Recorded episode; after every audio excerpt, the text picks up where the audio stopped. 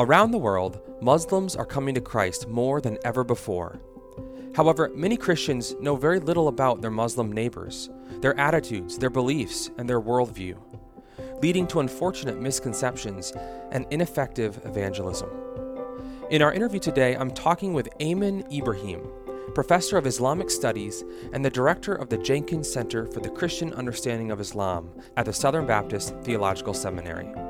Ayman is also the author of a number of books on Islam, including Reaching Your Muslim Neighbor with the Gospel from Crossway. Let's get started.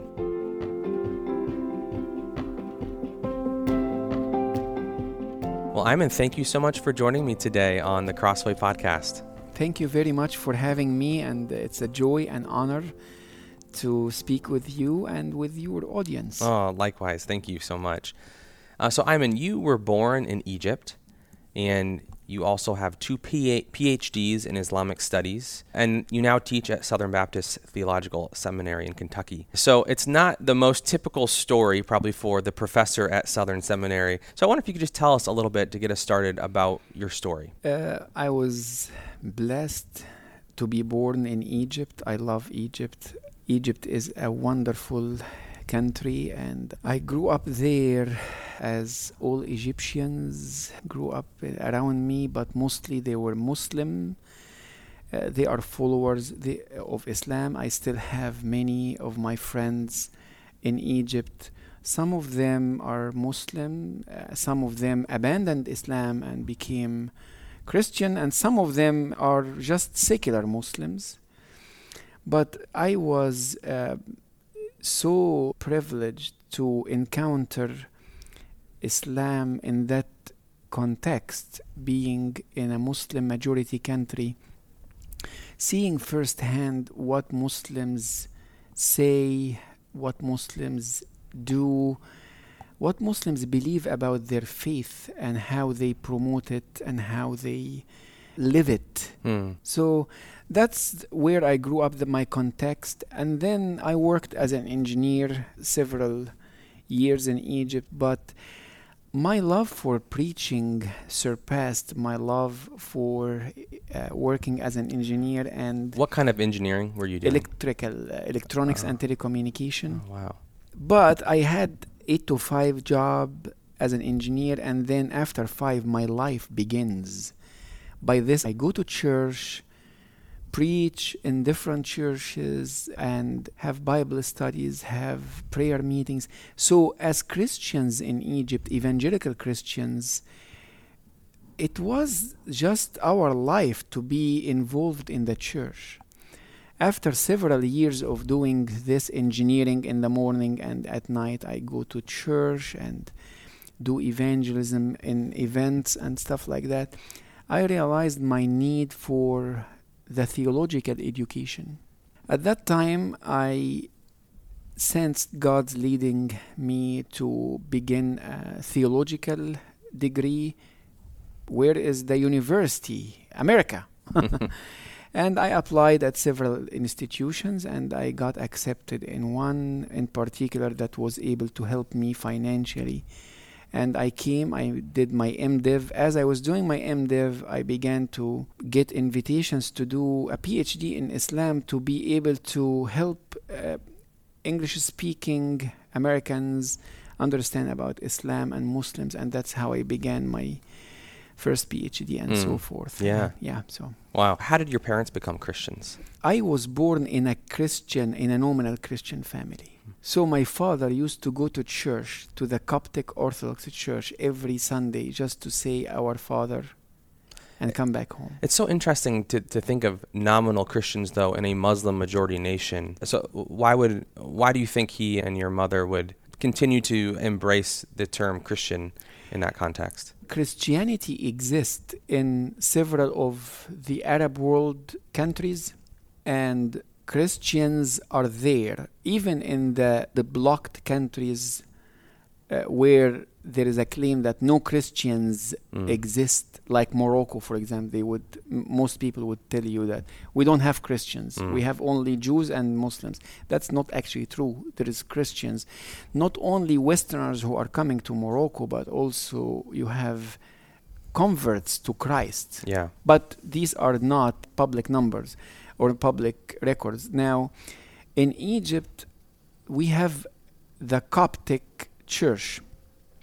By the way, the word Coptic is speaks o- about ethnicity. So Mm, I yeah. am a Coptic because I was born in Egypt and I am a Christian.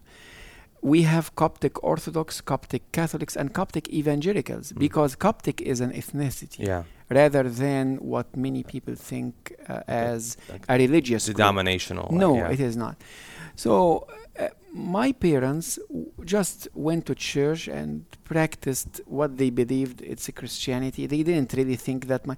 W- that's what some call simple believers. Mm.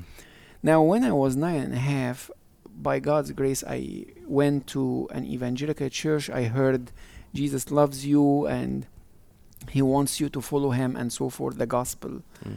And I accepted Christ and I began to follow him in a serious way. At that time, I reflected Christ. I spoke about Christ with my family, and one after another came to the Lord Wow. in that kind of um, encounter. So, yeah, uh, that's my story growing up. Yeah. And so, what was it like to grow up surrounded? I, most of us here in America, we are we're used to the inverse, where there's a lot of nominal Christians or a lot of Christianity around us. That's the norm, and increasingly, we might have Muslim neighbors who are in the minority still. What was it like for you growing up in a context where Islam was the dominant religion all around you?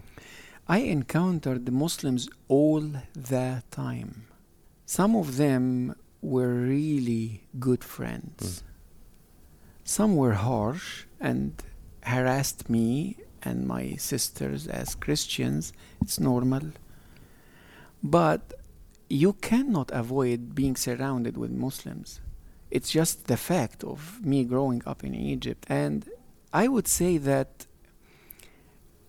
th- for the most part, I had lots of ideas about Islam and about Muslims that were shaped by my context. Some of them were really not good. Like I, I, I felt that uh, Muslims are, especially in the media, are not kind to Christians. Mm. That's the fact. But I also had great experiences with my Muslim neighbors in terms of talking about religion. Mm. So they don't want to be Christian, but we talked about religion and they were not harsh against me.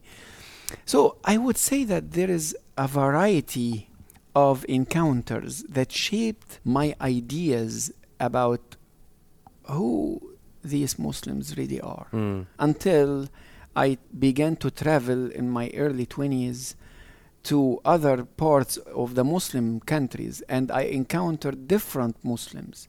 So apparently, and that's what I discovered, Muslims are shaped by their own context and they are different from country to another. Actually, I discovered that we should talk about Islam's, Hmm. not an Islam Interesting. because and that's actually a part of what I wrote in my book that Islam is practiced differently and Islam is interpreted differently. Yeah.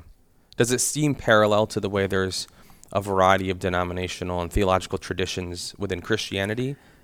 True, but not only that. Well, yes, we have denominations and Islam has some sort of denominations, yes, but the fact is the majority of our Muslim friends or our Muslim neighbors, the majority by far don't really know a lot about their faith. Mm. They just hear something in the mosque and they just are satisfied with what they hear. They don't question their faith. They don't question anything about the teachings. They just live Islam as they are taught. Mm-hmm. And this is a major point that we need to emphasize because don't think of Muslims as the truly well, solid, educated people in Islam. Actually, they are not. Most of them, at least. Like, I only began encounter educated Muslims when I was in my years of university. Hmm.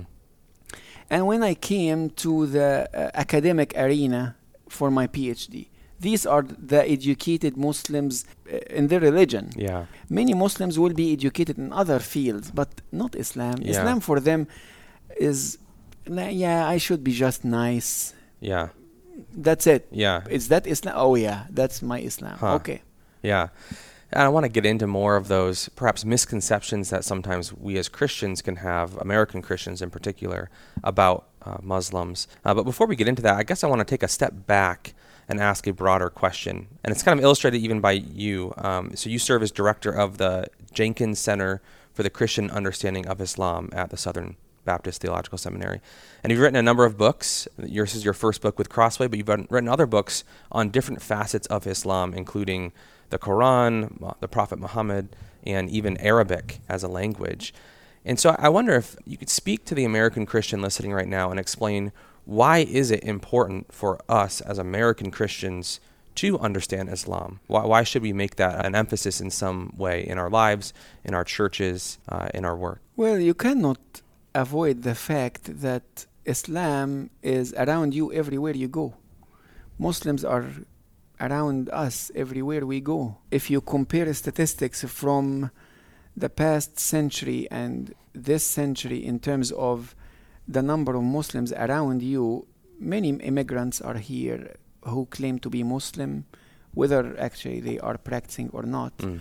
But the fact is, Muslims are around us. Now, I, I don't believe that Islam as a faith is the fastest growing religion, Mm. as you might hear elsewhere. I think this concept or this idea needs some more nuance to So, it. so you wrote an article for World Magazine recently Right. where you talked about that, and I, th- I think the statistic that was put out by Pew was that by 2050, Muslims, this, there would be the same number of Muslims as there are Christians in the world. Yeah. Uh, and so, yeah, you, you had a little bit of a, uh, you thought that was misleading, perhaps. Actually, I wrote this first in for in the book with Crossway. This is actually in the book first before it went out on World magazine. But the fact is, yes, when we say that Islam is the fastest growing religion, I ask you, what do you actually mean? Do you mean the message is convincing to more people every day? It's growing and embracing, yeah. like through in- conversions. no, actually, this is Mm. actually it's not supported by the data we possess. Not that it's good or bad. I, I just want to add nuance on the fact that people say Islam is the fastest growing religion. This is actually not supported because we understand that the growing number is basically birth rate Mm. and actually is- higher birth rate among Muslims, generally. yeah, but actually, this is not actually now the case. The Muslim family now, due to some economic reasons and some other factors, are having the same number of children as the average Western in general. It was in the past, which made the fact that the Muslim family have Muslim families have more children. Yeah. But that's not actually the case now Mm. for various reasons. I can talk about this later, but this is why I'm saying are you talking about Muslims having more babies or you're talking about a convincing message because it the statement Islam is the fastest growing religion usually comes in the context of oh it seems convincing it seems more people are embracing Islam actually no by secular estimations and research outlets it seems that Muslims are as never before abandoning the faith Mm. not to Christianity, to embrace Christianity per se, but actually, Muslims now have access to a wealth of information that they didn't have before. So, under their fingertips, they can look up Muslim theological arguments. And now the internet opens the doors for everyone to question everything. Yeah. So the belief system of Islam is being questioned as never before, and actually, many Muslims are thinking about their religion critically, Mm. which was not the case Yeah. in previous generations when we relied only on the mosques preaching. Yeah. Now they ask. Are there statistics that speak to conversions from Islam to Christianity versus from Christianity to Islam? We don't have this yet.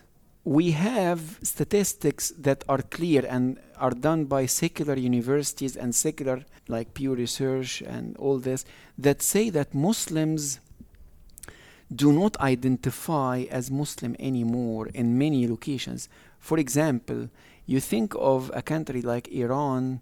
This is a country that is that claims to be 95% Muslim, Right. like hard Muslims, like really Muslim. Yeah. Now, two years ago, over 60%, I can't remember the number, of Muslims in Iran are not anymore identifying as Muslim. This is huge. Wow. This is huge. Get the fact um, in America, think about America. You hear that Islam is the fastest growing religion. Okay, go to the second level of this question. The net outcome of Muslims abandoning Islam in America and Muslims embracing Islam in America is zero. Mm. So, uh, what do we talk about here? Yeah. The growing thing or the fastest growing thing need new ones, and that's what I was arguing. You know, Yeah.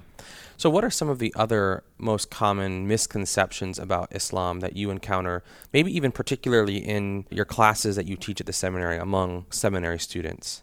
I think I have some of the best students. I have to admit that. So I usually don't get a lot of misconception because many of my students really love their Muslim neighbors and talk about them in the best way possible and want to really reach them with the gospel. But the point is, overall, we can all agree that Islam is has been an unknown religion for so long, Hmm.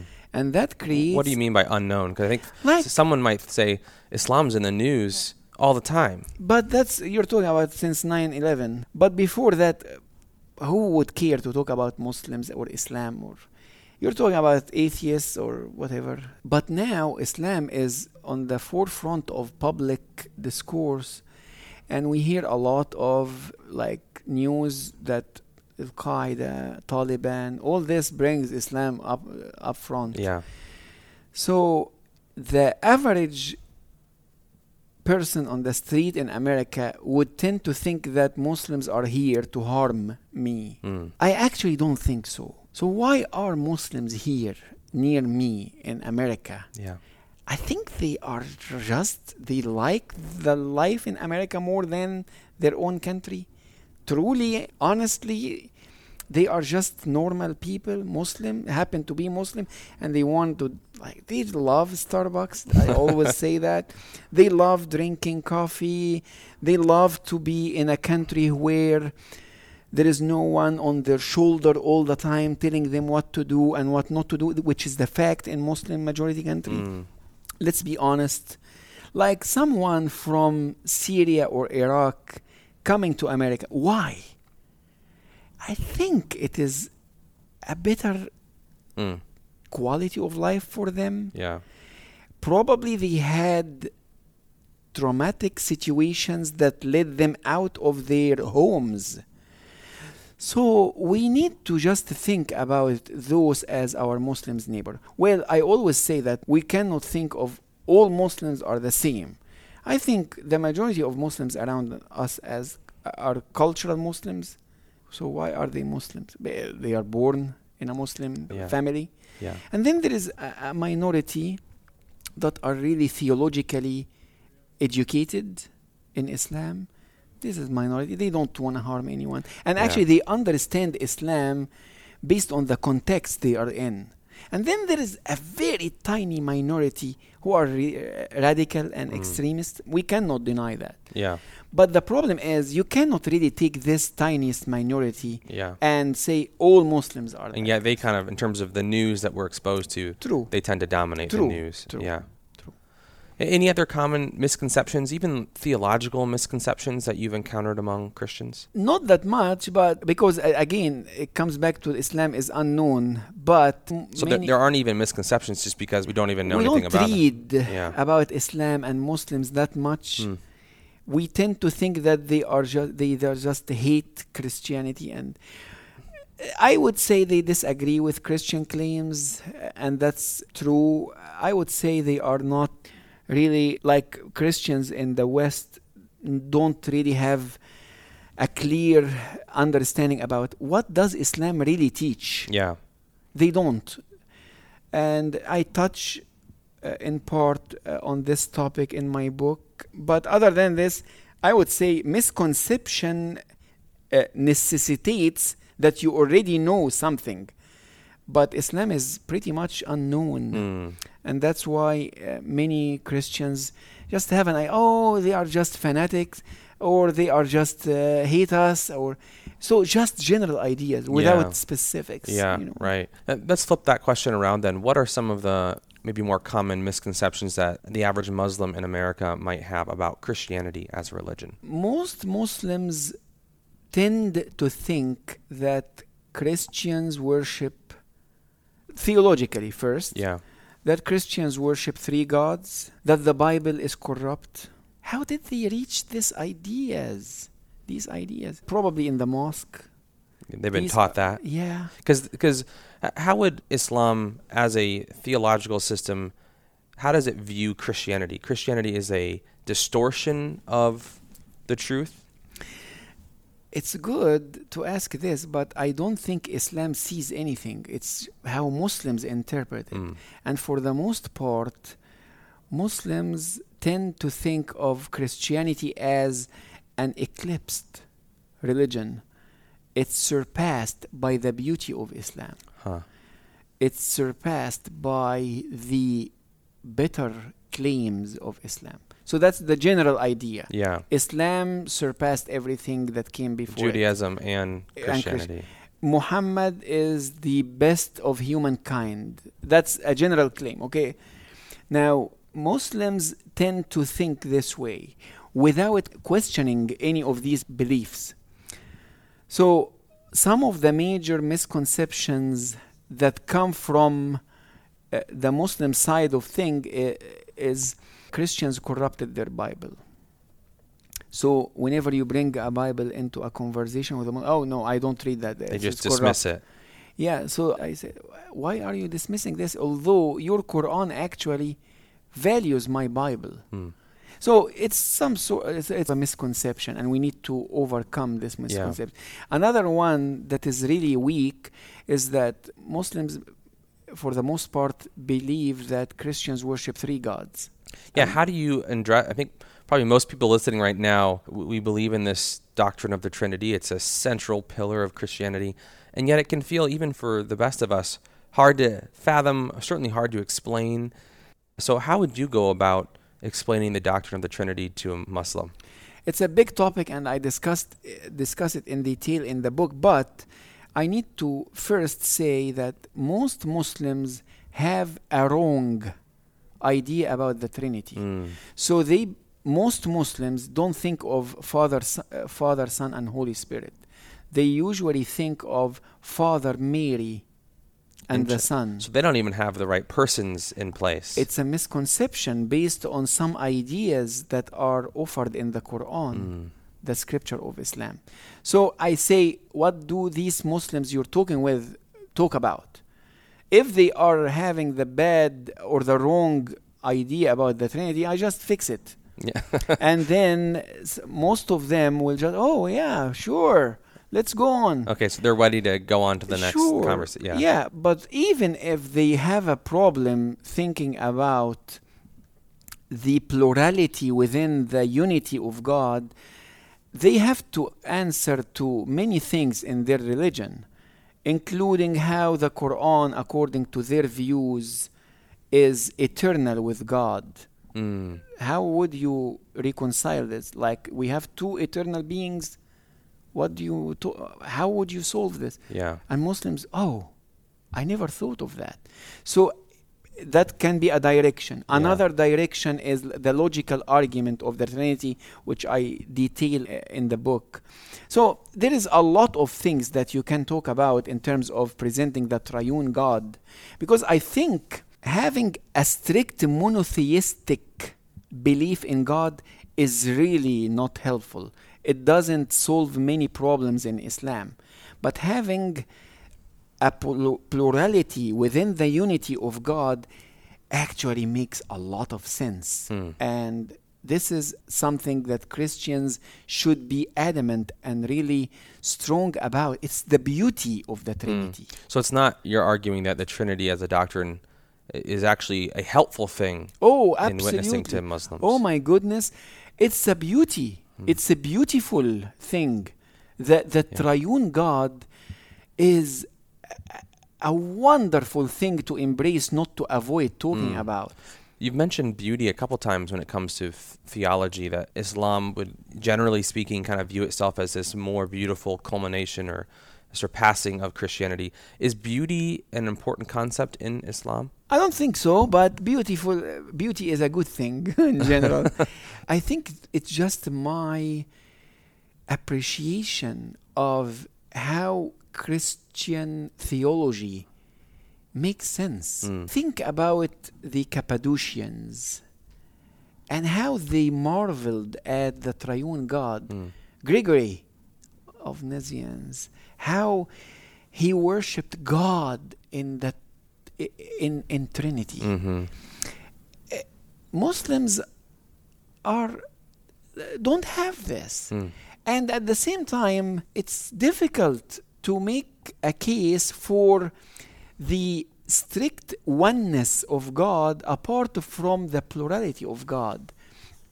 And I mentioned this earlier about how m- the vast majority of Muslims insist that the Quran is eternal, it's uncreated, so it's God. Yeah, right. How can you handle this? So yeah. Yeah, so it doesn't work to have that strict monotheism. Yeah. It requires plurality within the unity of God. Yeah. Um, so uh, you've been fairly critical of the insider movement in relation to Christian evangelization uh, among Muslims. So I wonder if you briefly descri- describe what that insider movement entails. What is that? And why would you have concerns about that when it comes to sharing the gospel with Muslims? Man, this is a very good question and it, it needs a session on its own. However, I think I I think the insider movement discussion for the most part it's like we wrote books like on that and we discuss articles on What was that. the heyday of the discussion about this? it's whether we should encourage Muslims to remain in their religious and cultural, social context after they accept Christ. Hmm. And what was the argument behind why? Some people were saying that was a good thing. We should Yes. encourage them to stay in that. yeah, yeah. Why would they have said that? I don't want to encourage Muslims to remain or not to remain. Uh, In fact, I would love for Muslims who accept Christ to remain in their context. My issue is regarding their adoption of their religious system or their religious features of Islam. So many Muslims that I know of encountered Christ. So they wanted to have nothing with Islam anymore. Hmm. They wanted to depart from that religious system completely. Now, some Western missiologists would come here and say, oh, no, you don't need to abandon Islam Hmm. in that way. Do it in your heart. You can actually still go to the mosque and practice what you've been doing just in your heart. You're worshiping the true God. I, I'm like, why you're doing that? The guy wanted to abandon everything he adopted in his previous former religion. And then they say, these missiologists would say, I don't have a problem with you reading the Quran because the Quran has truth in it and can actually lead you somewhat to truth. I'm like, Hmm. why you're doing that? So what would their answer be to that? Why why would they say I don't know. I do know that they have some some answers, and probably they have good intentions. But I don't, as an Egyptian Christian, I don't think this is helpful Mm. Because, from what I saw, the, there is even in the Bible a clear cut between you and your formal former religious belief system once you come to Christ. Now, there is a lot of details to the arguments from the insider movement proponents and a lot of arguments against that. I don't really see the un- insider movement proponents as good or bad. I am not saying. Actually, I think they have. They probably have good intentions, but I don't think their arguments are helpful. Mm. And just to end with this note, everywhere I go in the heartland of Islam, when I encounter local believers, they don't want to buy into this. Mm. I like ideas into these ideas. So that's Yeah. it. Yeah. That's so interesting. Maybe as a last question, as you consider the spread of both Christianity and Islam around the world, what gives you hope? we we really need to emphasize the gospel of hope. If Muslims around me, just regular people, need one thing today, I probably will say they need the gospel of hope. The gospel can be identified as the gospel of freedom and the gospel of of many other things, Mm. okay? But the gospel of hope because in my understanding of Islam and Christianity, and even Judaism, there is something so unique about Christ, and that's the hope. Even we call the good, the Holy Spirit, the Spirit of hope. Mm. And in my estimation, the gospel is the gospel of hope in that sense, because Muslims as people need this hope. They need the hope of eternal life. They need the hope of redemption. They need the hope of the forgiveness of sin. Oh my goodness, it's so burdensome. Mm. How would does Islam deal with the problem of sin and guilt? No, no dealing. No dealing with it. You wait until Allah forgive or not forgive. Mm. You don't have it eternal security at all. You can't. It's not talked about. It's not offered. You don't have Mm. any kind of eternal hope. What you do as a Muslim is that you do practice things, you live out your Islam in duties, prayer duty, almsgiving duty, pilgrimage duty in Mecca, and so forth, okay? And then Allah will decide. Mm. You don't have any guarantee. And you can do every good thing in your life and then but Allah doesn't really uh, admit you to paradise. It's kind of just his own arbitrary decision. Absolutely. And God leads people astray and or lead them to paradise. But actually it's so so interesting that uh, Allah leads people astray in in one of the most repeated passages in the Quran. So the point is gospel of hope. Mm. Give hope through the gospel to your Muslim neighbors because everyone needs hope, but Muslims around us cannot find this hope in their texts. But we have a central message of hope. Ayman, thank you so much for sharing a little bit with us from your own experience and study. We really appreciate it. Thank you very much for the opportunity. God bless you and your audience.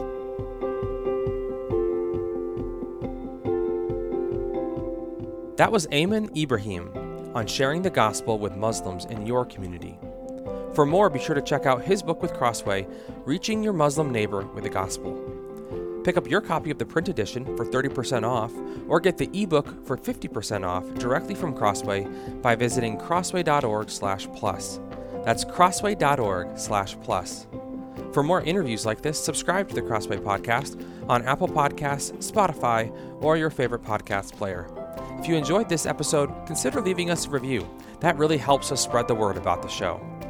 Crossway is a not for profit Christian ministry that exists solely for the purpose of proclaiming the truth of God's Word through publishing gospel centered content. Visit us today at crossway.org.